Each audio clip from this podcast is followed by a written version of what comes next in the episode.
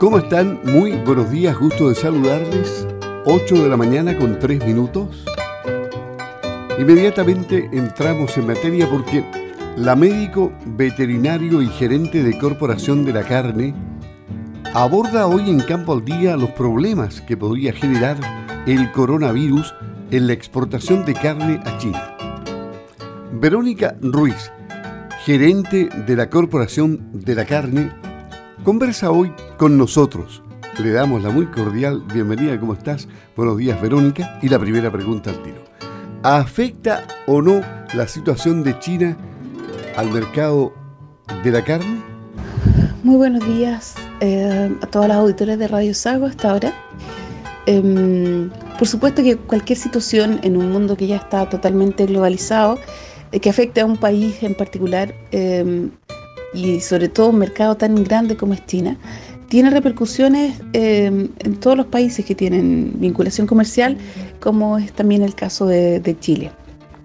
Sin embargo, eh, el impacto de, esta situación eh, va a depender de cuán largo sea el periodo que se demore esto en, tener una solución.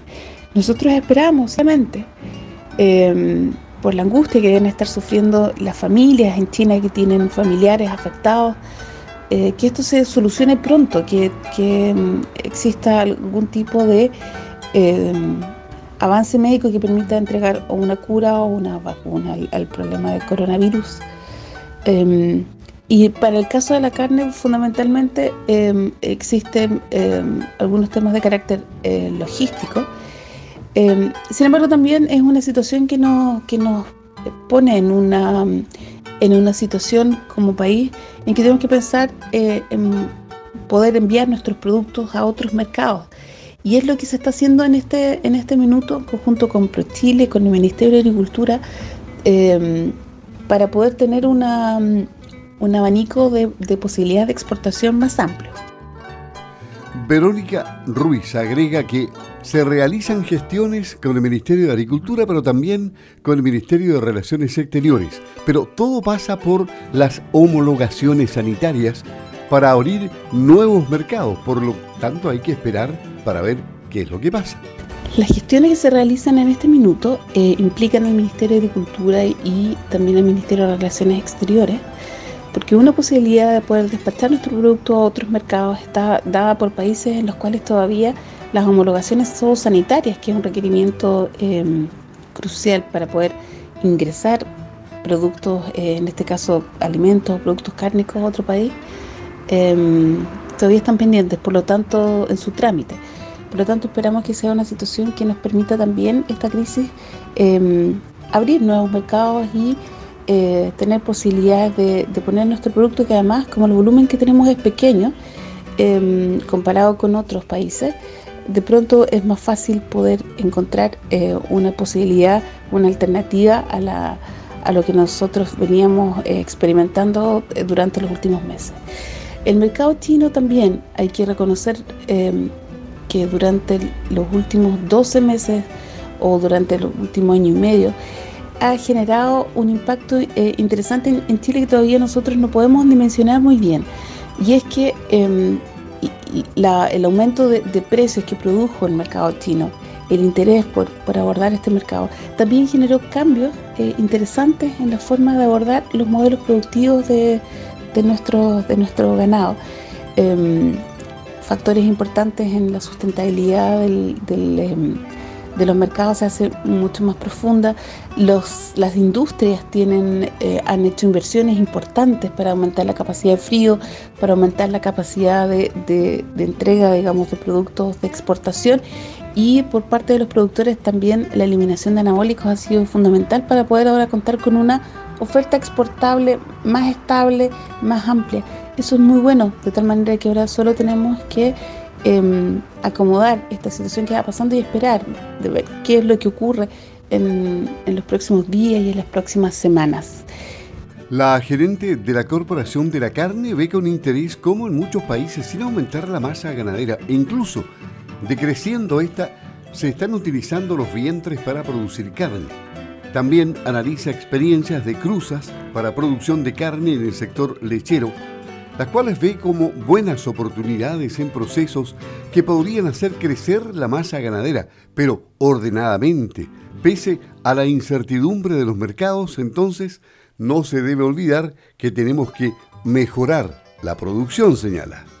Por otra parte, em, creemos que también son avances importantes como se están produciendo en otros países donde la proporción de ganado lechero crece más rápido que la proporción de crecimiento o incluso de reducción de tamaño de los rebaños de producción de carne. Es así como está, se visualiza en distinta magnitud, pero en varios países em, de Europa, em, en algunas eh, zonas también de Australia, de tal manera que em, el uso de animales con raza lechera es una opción. En, Inglaterra, por ejemplo, en este minuto, es más de la mitad de los animales eh, ya tienen un impacto lechero.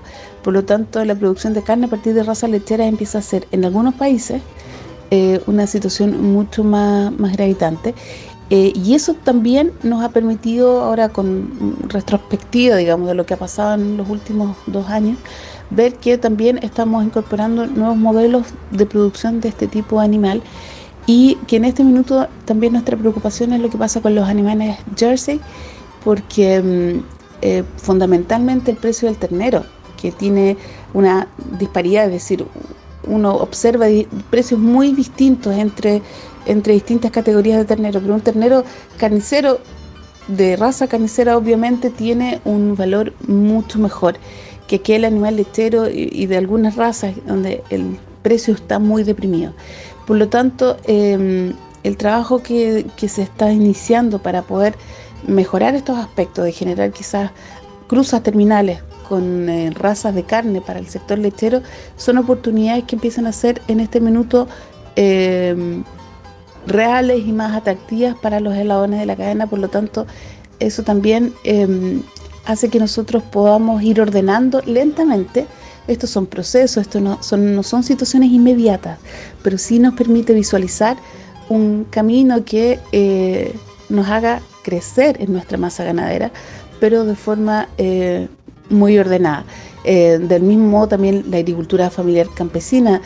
próximamente vamos a tener reuniones bastante importantes en este sentido para poder mejorar también eh, la unión de la cadena en, incorporando a todos, a todos los eslabones. Así que eh, creemos que si bien eh, hay una situación general de incertidumbre de los mercados, no debemos olvidarnos que, debemos seguir avanzando en lo que nos compete acá dentro de Chile.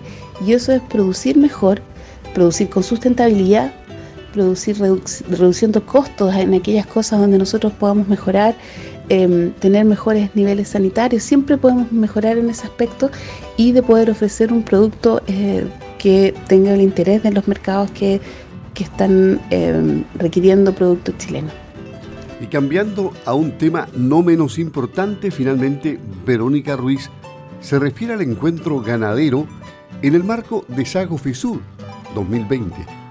Y en el mismo espíritu, en el mismo ámbito de trabajo, Queremos también eh, aprovechar de informar a los auditores de, que nos escuchan eh, vía Radio Sago a esta hora que el encuentro ganadero, que es em, el seminario, la actividad técnica que eh, congrega cientos de productores en forma anual al alero de Sago, se va a realizar este jueves 26 de marzo, es decir, un poco más de un mes más se va a llevar a cabo esta, esta importante actividad. Y eh, que este año tenemos eh, considerado un programa orientado a entregar em, directrices y em, los cambios que se vienen para el presente año en materia de ganadería y también de comercio. Creemos que va a ser tremendamente importante. Vamos a contar también con una charla sobre eh, cruzas terminales para ganados lecheros, de tal manera que también poder unir eh, la ganadería de leche con la ganadería de carne en una de sus, de sus exposiciones, pero también con eh, el quehacer de eh, los cambios de normativa que vienen para el presente año, los avances en distintos programas y también la visión tanto del sector privado como también del sector público de lo que va a ocurrir en medio de la contingencia actual internacional pero también de los lineamientos propios de cada ministerio, lo que va a ocurrir eh, eh, para el sector de carne, lo que se tiene pensado que pueda ocurrir para el sector de ganadería durante este año 2020. De tal manera que creemos que va a ser una bonita instancia para actualizar información, para congregar al sector de la carne y generar eh, lineamientos generales. tanto nuestro presidente de la corporación como representantes de SAGO han estado eh, generando activas eh, gestiones también a nivel de, por ejemplo, del Ministerio de Relaciones Exteriores. Por lo tanto, ha habido todo un despliegue en este sentido, de tal manera que el encuentro ganadero siga contando con los altos estándares de calidad que nos caracterizan y que entonces permita que eh, mucho público, empresarios de distinto tamaño, puedan también tener, sentir que este, que este encuentro ganadero es una oportunidad interesante para, para poder asistir. La versión 2020 de Sago Fisur se realizará desde el día jueves 26 de marzo en el recinto Sago, congregando como cada año más de 30.000 visitantes.